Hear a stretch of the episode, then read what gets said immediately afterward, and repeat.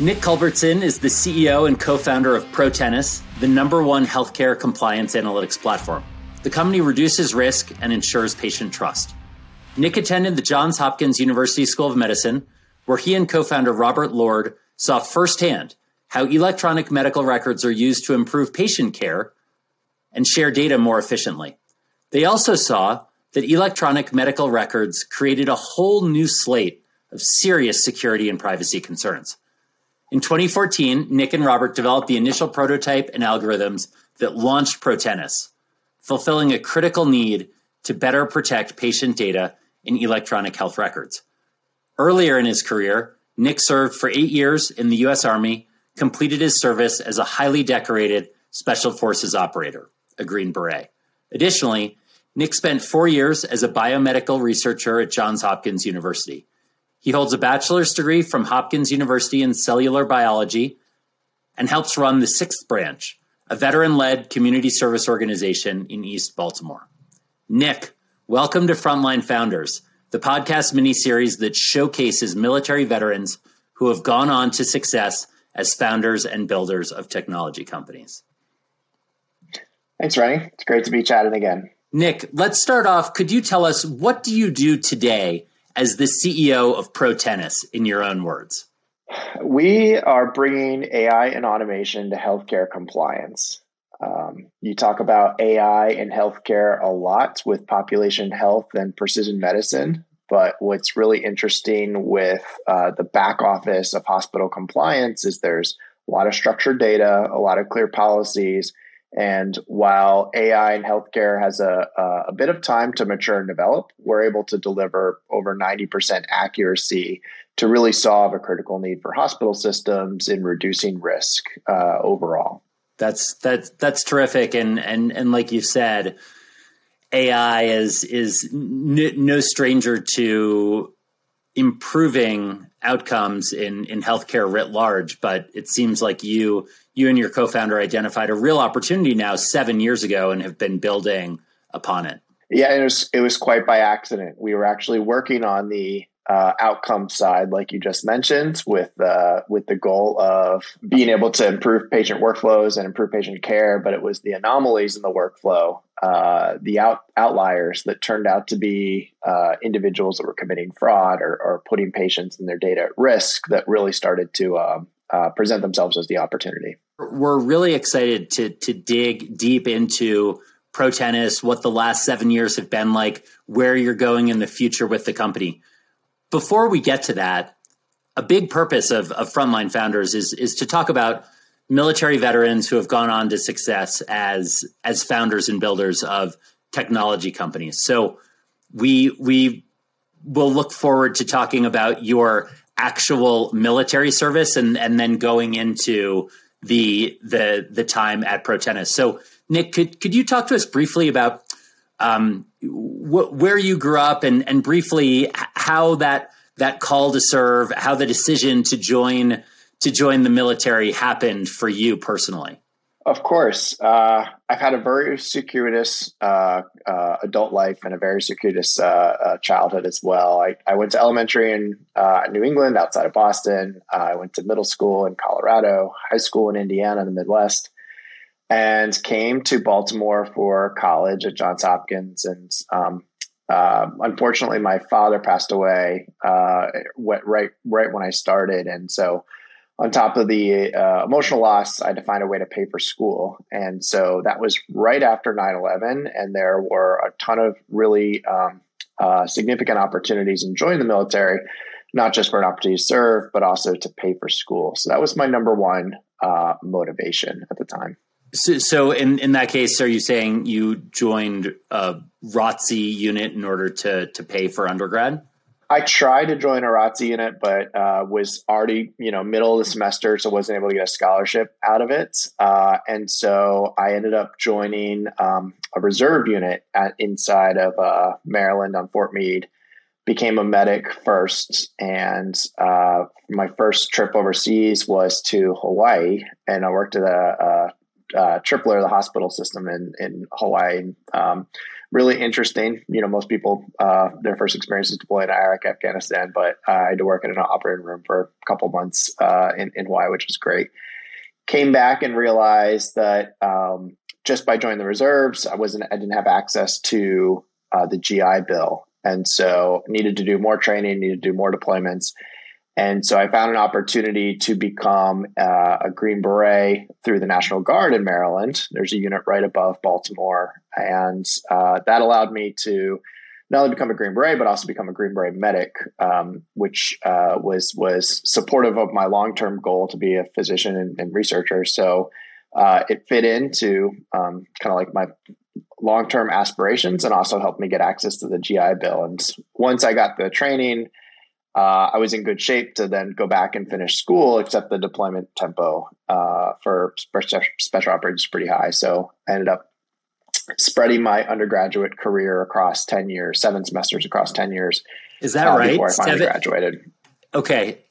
10 year undergraduate time because of the deployments with the special forces group. What, what years are we, you mentioned shortly after 9-11 you you arrived at, at hopkins as an undergrad or, or something like that. What years are, are we talking about when you were both a special forces um, you were you were a member of that special forces team and also working uh, bit by bit on your undergrad? So i enlisted in 2004 and graduated in 2012 um, so a couple I guess, three years after 9 11. Um, and then 2012 was when I got out of the military and actually got into med school. So it was a um, pretty big transition for me. And and and could you talk briefly about the some of the the deployments that you that you did while you were in the army, where those took you, and and whether your role was was as a medic throughout, or whether that role transitioned over time?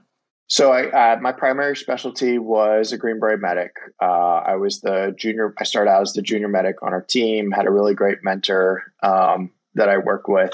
Also a Baltimore native, um, um, so got very close to him.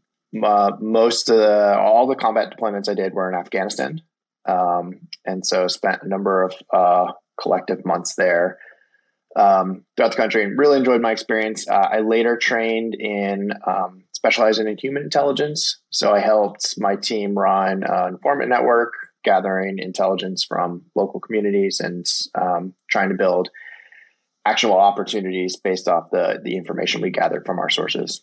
And that that designation of of the the human or human intelligence side that that you got in, in addition to the time as a medic, did that make you think as you were transitioning away from the military that there might be that there might be a, a, different career path to take, or were you pretty certain that it was going to be healthcare at the time, uh, thinking about as a as a medical doctor? So my goal all along was to do medicine and research. I, I throughout undergrad and between active service trips, I, I was working in a research lab. I, I specialized in cellular um, engineering, uh, metabolic engineering. Um, I wanted to get into um, uh, system processes of, cellular growth and um, synthetic biology.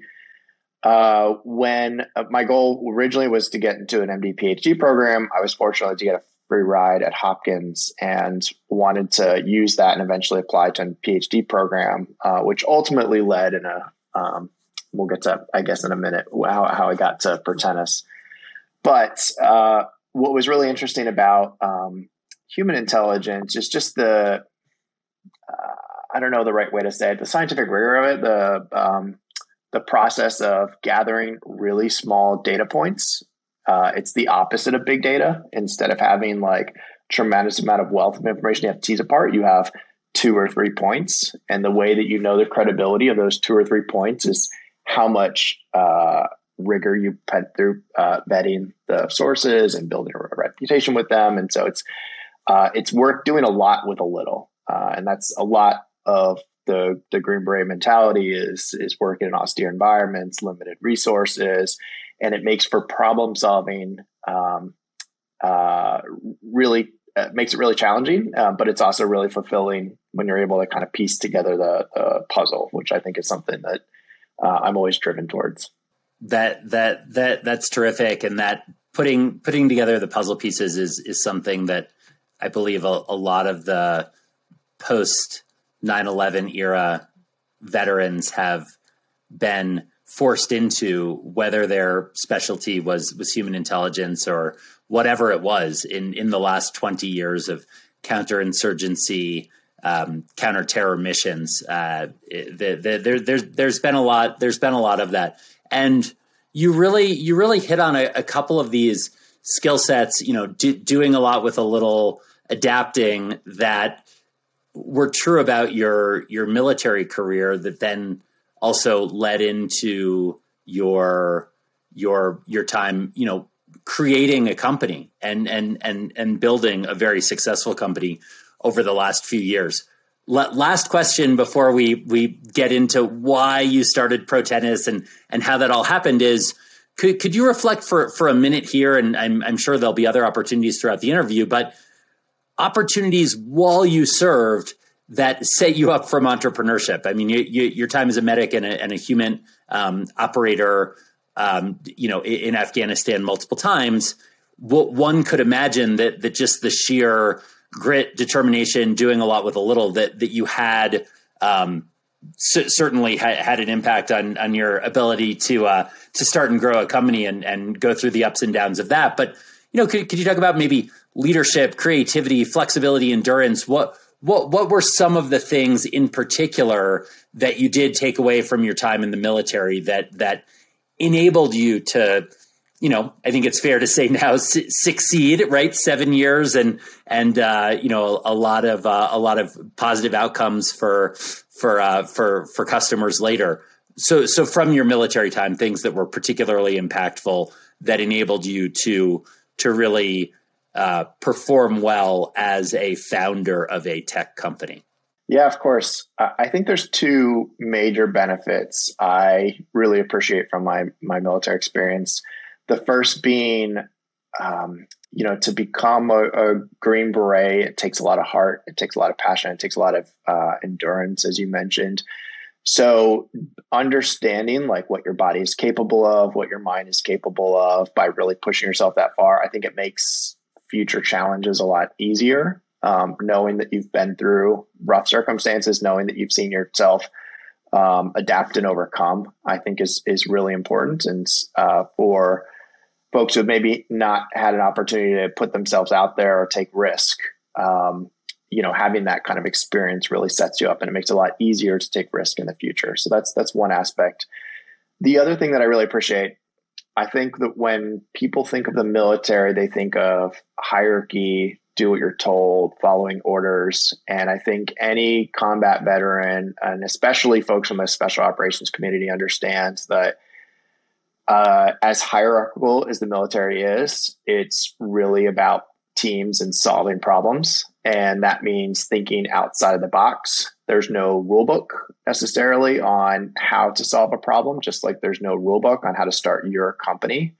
Uh, you need to figure out what works, what makes sense, what the right path is, what your options are available, and there's you know there's a whole process of military decision making um, that that can help support that. But the reality is is uh, you have what you got, operator, and and you need to make it happen. And so I, I think um, while my ultimate goal is to become a researcher, I found out that uh, one, it's a lot easier to raise capital than it is to get research funding. Uh, and certainly it's a lot easier to make progress when you're not trying to publish all the time. Um, but but more importantly is I feel like I was able to combine um, my experience from special operations and my passion for research into this basically R and D type startup, um, working with AI and solving problems and had no interest in being an entrepreneur or a business owner uh, to any extent, but stumbled upon this this opportunity and feel like I found my dream job. So I, I think it's um, it's been a great path, and I really appreciate the opportunities I had in the military to set me up for success here. That that's terrific, and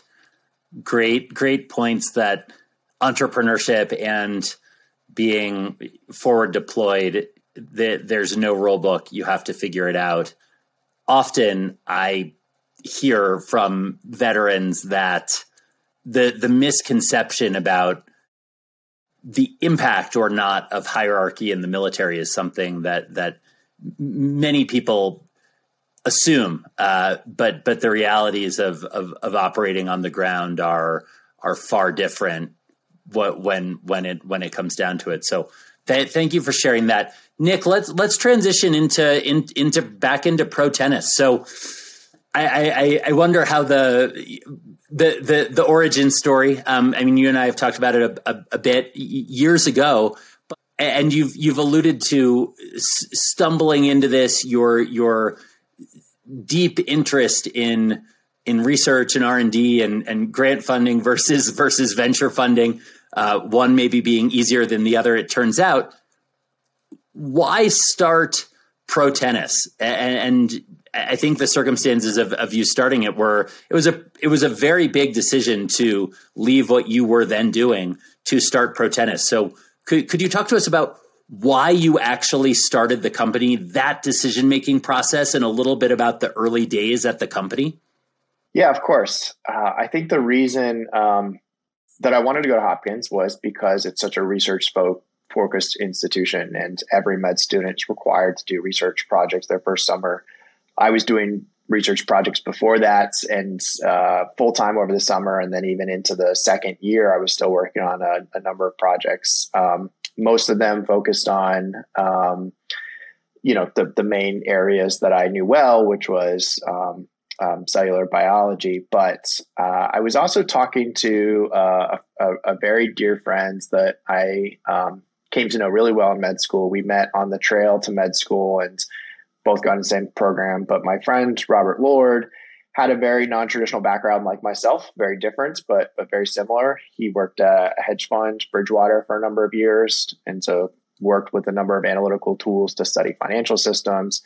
He came into healthcare wanting to do research around financial models, uh, the ICU, and and improving um, hospital outcomes. Very similar to um, kind of how I saw medicine as as a means to really study bigger systems. And we just wanted to work on a on a project together. Uh, we had a, we had our own individual projects that we were working on, and we felt like, well, this could be fun. We could just do something together, combining um, the experiences we have. And so he, I had exposure to using analytical tools for for information systems. He had exposure to analytical tools for financial systems. And we looked at healthcare, and we felt like, you know, anyone who comes from an outside industry in healthcare, and even people in healthcare will tell you, um, healthcare technologies 10, 20 years behind other industries. And so, with the advent of electronic medical records, which is relatively novel, we were looking at the data architecture and thinking it's really hard to understand workflows based on how it's structured. And it's ideal for pulling information on individual patients, it's ideal for studying populations,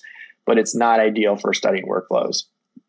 And so, can we structure this data in a way that would be interesting to, to study these workflows? And, and originally, our intent was kind of a small project. We just wanted to improve education around informed consent. We wanted to identify patients earlier in a pathway, how to um, uh, be able to predict that they needed an education and then provide that education sooner. And so we came up with a model where we built profiles on patients using uh, medical record information like what's your diagnosis, what are your encounters, what are your procedures, what medications do you take.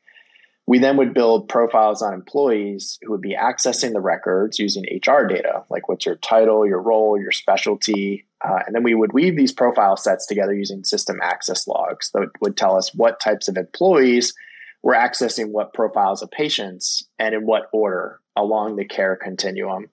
And so our goal was to be able to establish these profiles or these patterns like, you know, pre-op versus post-op, inpatient versus outpatient, and then be able to pinpoint the patients who needed this education and see if we could have certain employees provide that education early in the care pathway. What was really interesting about this process was that not only could we see the informed consent pathway, but we could see almost any pathway in healthcare hmm. uh, with this this structure. And not only could we see all these different patterns throughout healthcare, we could see anomalies in these patterns.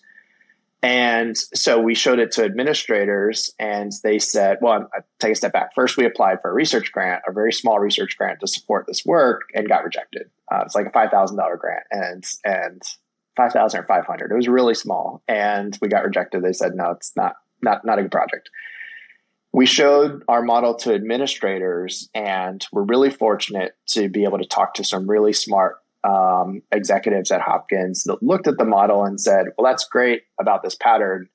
Tell me about the anomalies. I want to know about mm. those employees that are doing things that they're not supposed to be doing. And they looked at it and they said, Yeah, this is fraud. Um, hmm. This is data theft. This is costing us money. This is a liability, and we will pay for something like this.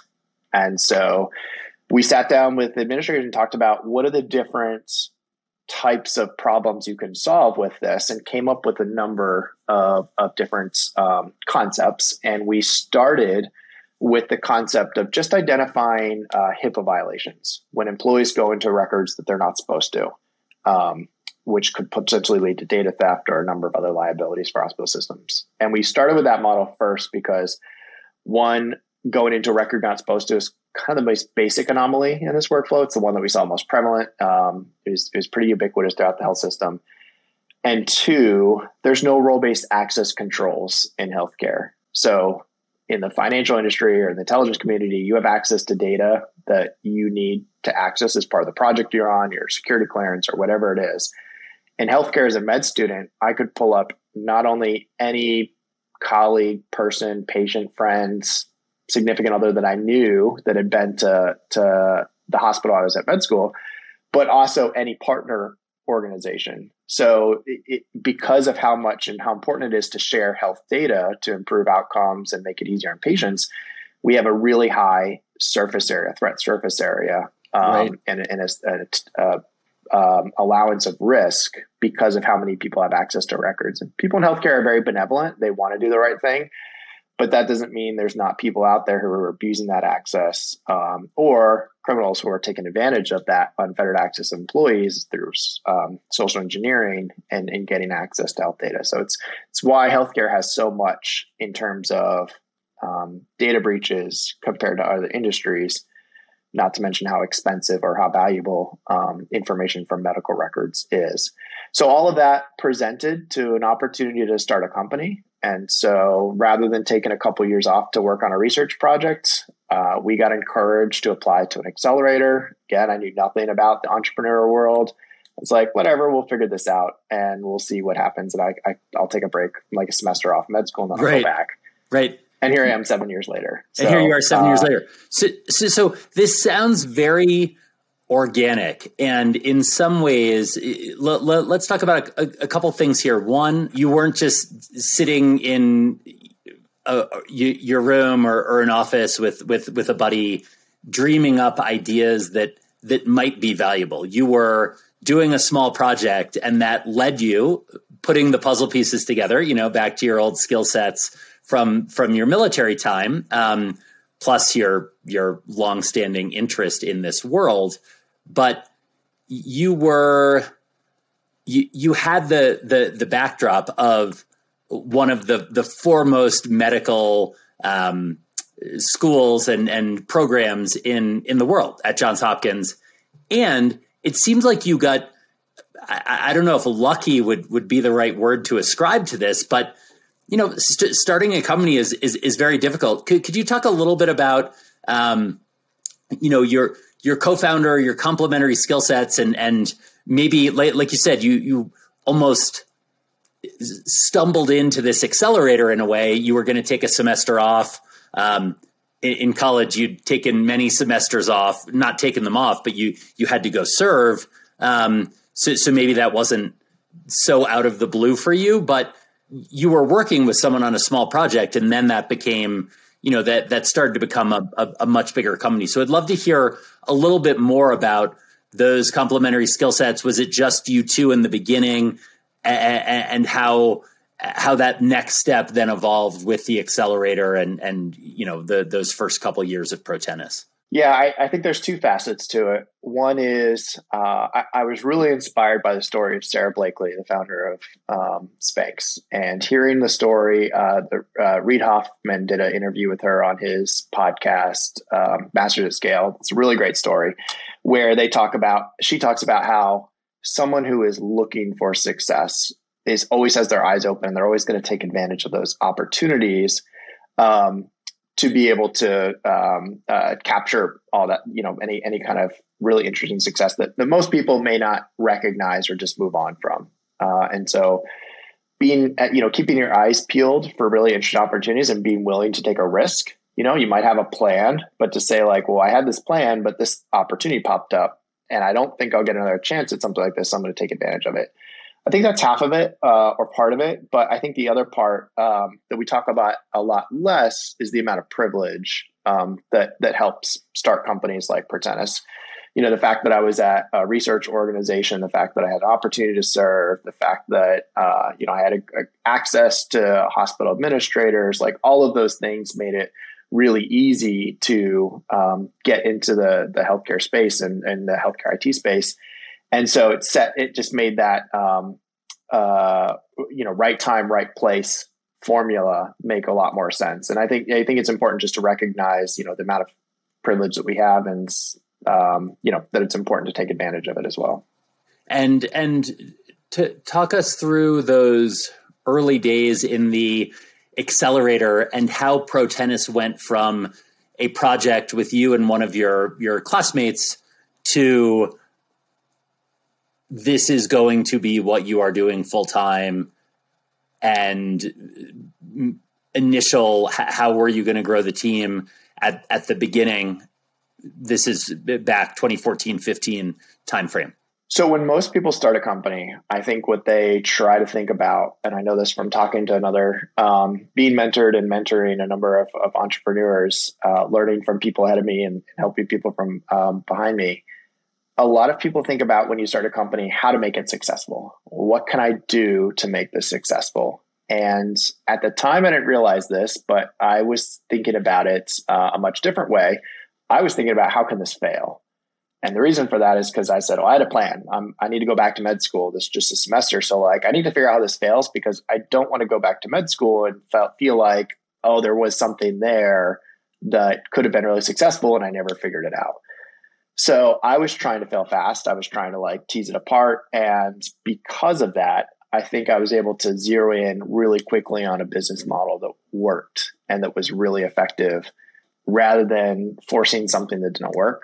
And I hear a lot of stories about startups that die over a long period of time because they're holding things together, forcing things to happen that that you know really don't happen organically or there you know there's not a market, product market fit, founder market fit, whatever it is um, and, and, so I think that that forcing factor really helped me zero in on, um, you know, how is this going to be successful? Because I couldn't break it. Every time I found a way that it failed, there'd be some kind of way. Well, like, wait a minute, but this this thing compensates or recovers for it. So that was one part of it. Another part of it is asking lots and lots of questions. You know, we didn't write a single line of code for you know the first i'd say six to eight months of starting the company because we wanted to understand what's the market, who's going to buy it, how is it, how are we going to build a team, how does the team scale, how do we get investment for this, and and really just start talking to a lot of smart people and asking a lot of uh, critical questions helped us build this platform so that when it was time to actually get going, we were able to really quickly raise uh, a $1.2 million seed round, hire a number of data scientists and engineers, really talented individuals to help us build it, and uh, we already had at that point customers then lined up to buy it. So it was it was a lot more faster and effective rather than you know just jumping in, program a bunch of stuff, showing it to customers, and then saying like, no, no, this is not what I want. You know, now having nothing to show to investors, and and so I'm I'm grateful that we took that time to really ask a lot of questions before digging in. Right, right. That's that's that is great to hear about the the way that you ordered things. Startups are the, the, the, there's a lot happening no, no, matter what. So, so at least having that that backdrop first mu- must have been very helpful. So we, have talked about how th- this evolved out of your time at Johns Hopkins, a leading healthcare institution globally. Y- you also were in Baltimore, Maryland, which more and more today in 2021, companies are located outside of, of core uh, startup vicinities, and, and more and more they're distributed or, or remote.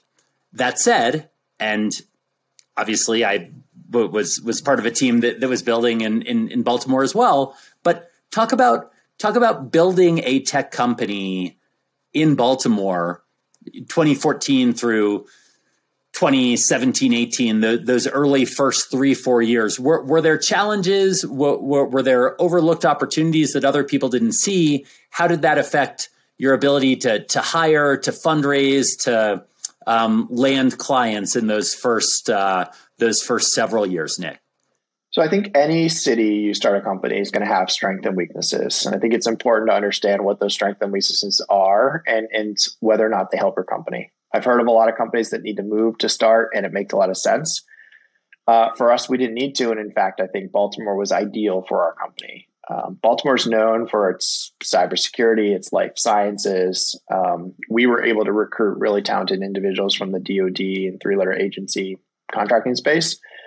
Uh, when I think about building a really large, um, uh, flexible data architecture using very secure, uh, very information that needs to be tightly secured, um, that's that's very valuable, uh, but very complex. I think about you know big data engineers working with government data or working with intelligence data, uh, and that's that's ripe in this area. If I wanted to start um, an iPhone app company or a B two C company, Baltimore may not be the best place um, necessarily. Um, but for us, it was um, uh, a really great talent pool and a really great um, bench of academic institutions to to really launch. And I think ever since I moved here originally in 2002, Baltimore's always been leveling up. I feel like it's always been improving. I think it's becoming more entrepreneurial friendly. And, and personally, one of the things I'm really excited about is not only does does Baltimore have these great resources, but it's also incredibly diverse. Um, Baltimore City is 60% Black, but not known for its diversity in tech.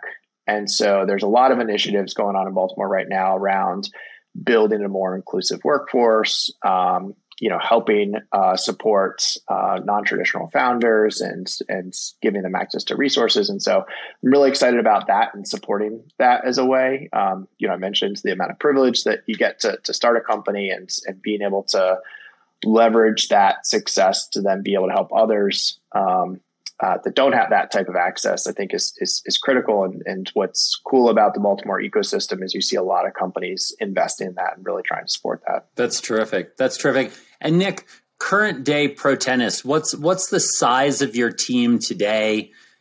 We've we've lived through 14, 15 months of of, of the COVID era in in cities and and states and, and the country as a whole, not not not some parts of the world, but but the country as a whole seems to be starting to to to come out of it. But what's the what's the disposition size of, of your team today? Functions, how you're thinking about going back into the office or not um, right now? So pre-pandemic, we were growing pretty well. We had just raised uh, our Series C, and we're able to um, get up to about roughly 70, 80 employees. Uh, we were at about 500 hospitals at the time, had made a lot of great success. We were working on our second module, our second use case, uh, being able to identify when employees were stealing narcotics from hospital systems. So, another anomaly in the workflow. Uh, so, we're in a really good point. And then the pandemic hit. And like every other company in the world, we were looking at like, how is this going to impact us? How is this going to set us back? Uh, fortunately, because we had just raised, we didn't need to fire anyone or do any layoffs. Um, what or, or furloughs, uh, what we were able to do is really reassess our, our model, anticipate no sales, anticipate losing customers because of how significantly hospitals were impacted, and and really try to bunker down and, and just weather out the storm. Uh, fortunately, though, we did not lose a single logo. We actually grew a number of accounts. We actually brought on a lot of new customers, and our value proposition of using AI and automation to make comp, uh, compliance more scalable and efficient actually resonated really well during the pandemic. And so we roughly, um, uh, a- after raising our last round, we roughly doubled in size. We're over um, right around 100 employees at this point and still looking to grow this year um, significantly, especially in, in engineering and um, uh, data science product development, working on additional modules um, beyond what we've done already.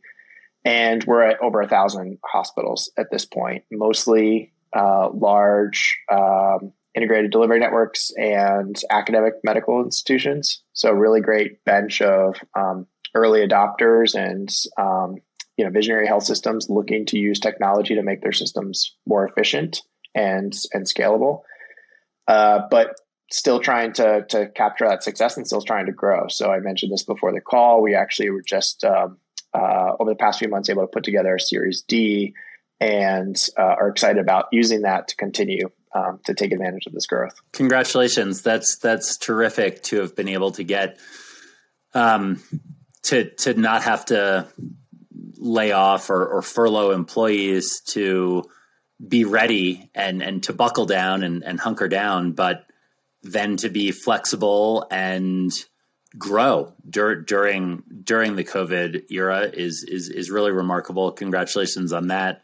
Congrats on the the Series D. Was that from similar sources of, of capital to your prior rounds? You are in an, an industry where there is a lot of strategic capital, health systems, et cetera, and as well venture and, and, and growth capital? Yeah, it um, Baltimore has a budding venture capital ecosystem, but uh, it it doesn't have venture capital for everyone. We got some early stage funding from the Baltimore ecosystem, but since then we brought funding into Baltimore from from outside sources. I think it's really important to have investors that really understand your long term strategy and share that, but also understand your space. And so we've really focused on bringing in healthcare investors that understand healthcare IT. Um, so we're backed by uh, invest uh, by Kaiser Permanente's venture arm and the venture arm of Fidelity um, F Prime. We also work with Transformation Capital, which is a fund that was founded by um, the head of healthcare investment out of Sequoia and the head of healthcare investment out of Bain, came together and wanted to do specifically health IT focused portfolio companies. Um, and they've all been really phenomenal. Um, so they were all contributed to our series, uh, Series D and, and C. Um, we also really focus on bringing in health system investors because they great great investment partners, but also uh, really good um, commercialization partners. Uh, and so we have a number of health systems that have invested with us. Last round, we brought in our Providence Ventures um, out of um, Seattle, and then um, this uh, most recent round, we brought in Memorial Care out of LA, which is a great health system that's really thinking helping us think about um, additional modules that we can be adding on, as as well as being continue to be great customers for us. Great. Well, Nick, the, the, this is terrific. Uh, a couple questions as as we begin to to to wrap up here. Protenus values. I looked these up on your website, and I'll rattle them off: integrity, insight, simplicity, shared consciousness, delight, humility, thoughtfulness. There, there certainly are a couple that will look familiar to military veterans, and and there's some that are are are different than that than that. Um, I I look at company values and and often think are these platitudes or or do we do we really live them? Could could you talk about how you've refined the values of Protenus over time now that you're 100 employees what what those mean to you and the team day in and day out as you continue to grow your company my co-founder Robert and I often joke that you know if you look at the industries that we came from, the teams that we were on, uh, the culture at, at, Bridgewater versus the culture in special operations, it, it doesn't look like anything uh, like the culture at Protenus. Um, yet it still heavily shaped how we think and how we built our team and how we wanted to operate for us, we knew we wanted to recruit really talented individuals. We were solving novel problems. We had to build technology from scratch, and we had a lot of room for innovation. You know, our, our vision is that it's this one platform for compliance analytics, and that there's lots of different use cases, whether it's the original one I mentioned with HIPAA or uh, or privacy and security compliance, but also looking at pharmacy compliance and a lot of other aspects of reducing risk for, for organizations and ensuring integrity. So we wanted to make sure that we were recruiting the individuals and building a culture that in, encouraged innovation um, and, and, and problem solving. And so to do that, we, we pulled from a lot of things that we knew worked well from our previous experiences, but we also leaned into a lot of best practices around um, uh, around the concepts of empowered execution and shared consciousness, which means as leadership, our responsibility is to tell the team what we're trying to accomplish and why, and be really transparent about that, which then allows really bright people to make great decisions in in the direction that the company is moving. And so we know that people are more productive when they're doing what they're passionate about and they have the ability to uh, execute. And so we wanted to create that kind of culture that just allowed the freedom to operate um, and reduce the amount of uh, bureaucratic processes and, and, just focused on speed and and execution overall. Uh, and I think that's that's been really effective for us. I don't know that's effective for every company, but it's been super effective for us, and um, certainly made us uh, uh build a great culture, in my opinion. Terrific. And as we wrap up here, Nick, certainly uh, we we believe that these this podcast miniseries of, of frontline founders should be interesting to to many uh, many types of people. That said, our our our core one of our core missions is is really helping military veterans who are considering starting a new business, particularly a tech business, um, to just showing them what a a founder and builder um, has done. In in this case, you, Nick Culbertson, CEO, co-founder of Protenus. As as we wrap here, Nick, a, any other um, anything else you'd like to to share with with that military veteran uh, community? Th- things that w- we've talked about. What from your service put you ahead as an entrepreneur? Uh, anything about the the s- some obstacles or things that you had to work better, smarter, faster, harder at? Um, j- just as we wrap, any any any final words for for those veterans who who are, who are listening and, and and thinking about the journey that you've had over the last seven years at Protenus and your broader uh, career trajectory. Yeah, I, I, was really fortunate in the military to have some excellent mentors, um, people that helped shape how I think, how I, how I attack problems. And as soon as I got out of the military, I started thinking about getting, um, you know, additional mentors wherever I'm going. When it whether it comes to fundraising, whether it comes to building teams, building product, I think it's so important to seek out people who know more than you to to get that advice and feedback. And then also as you build success and as you find things that work to pass that on. Um, and so I, I really encourage um, founders whether they're veteran or not to really seek out mentorship good advice um, from people who have been successful um, before you but then also look for opportunities to pass it forward. And I think that's especially important when you talk about, um, you know, the opportunity to be successful and the privilege that comes with it, like making sure that you're able to pass that forward and help others. Because the, the reality is, the more successful business that we can start, the better off, yeah, um, you know, generally everyone's going to be, especially if you're solving an, an important problem. Right. Well, those are those are terrific uh, words to to end on here, Nick. Thank you so much for your time and we uh, the the the whole you know front frontline founders community thanks you as well. So thanks again, Nick.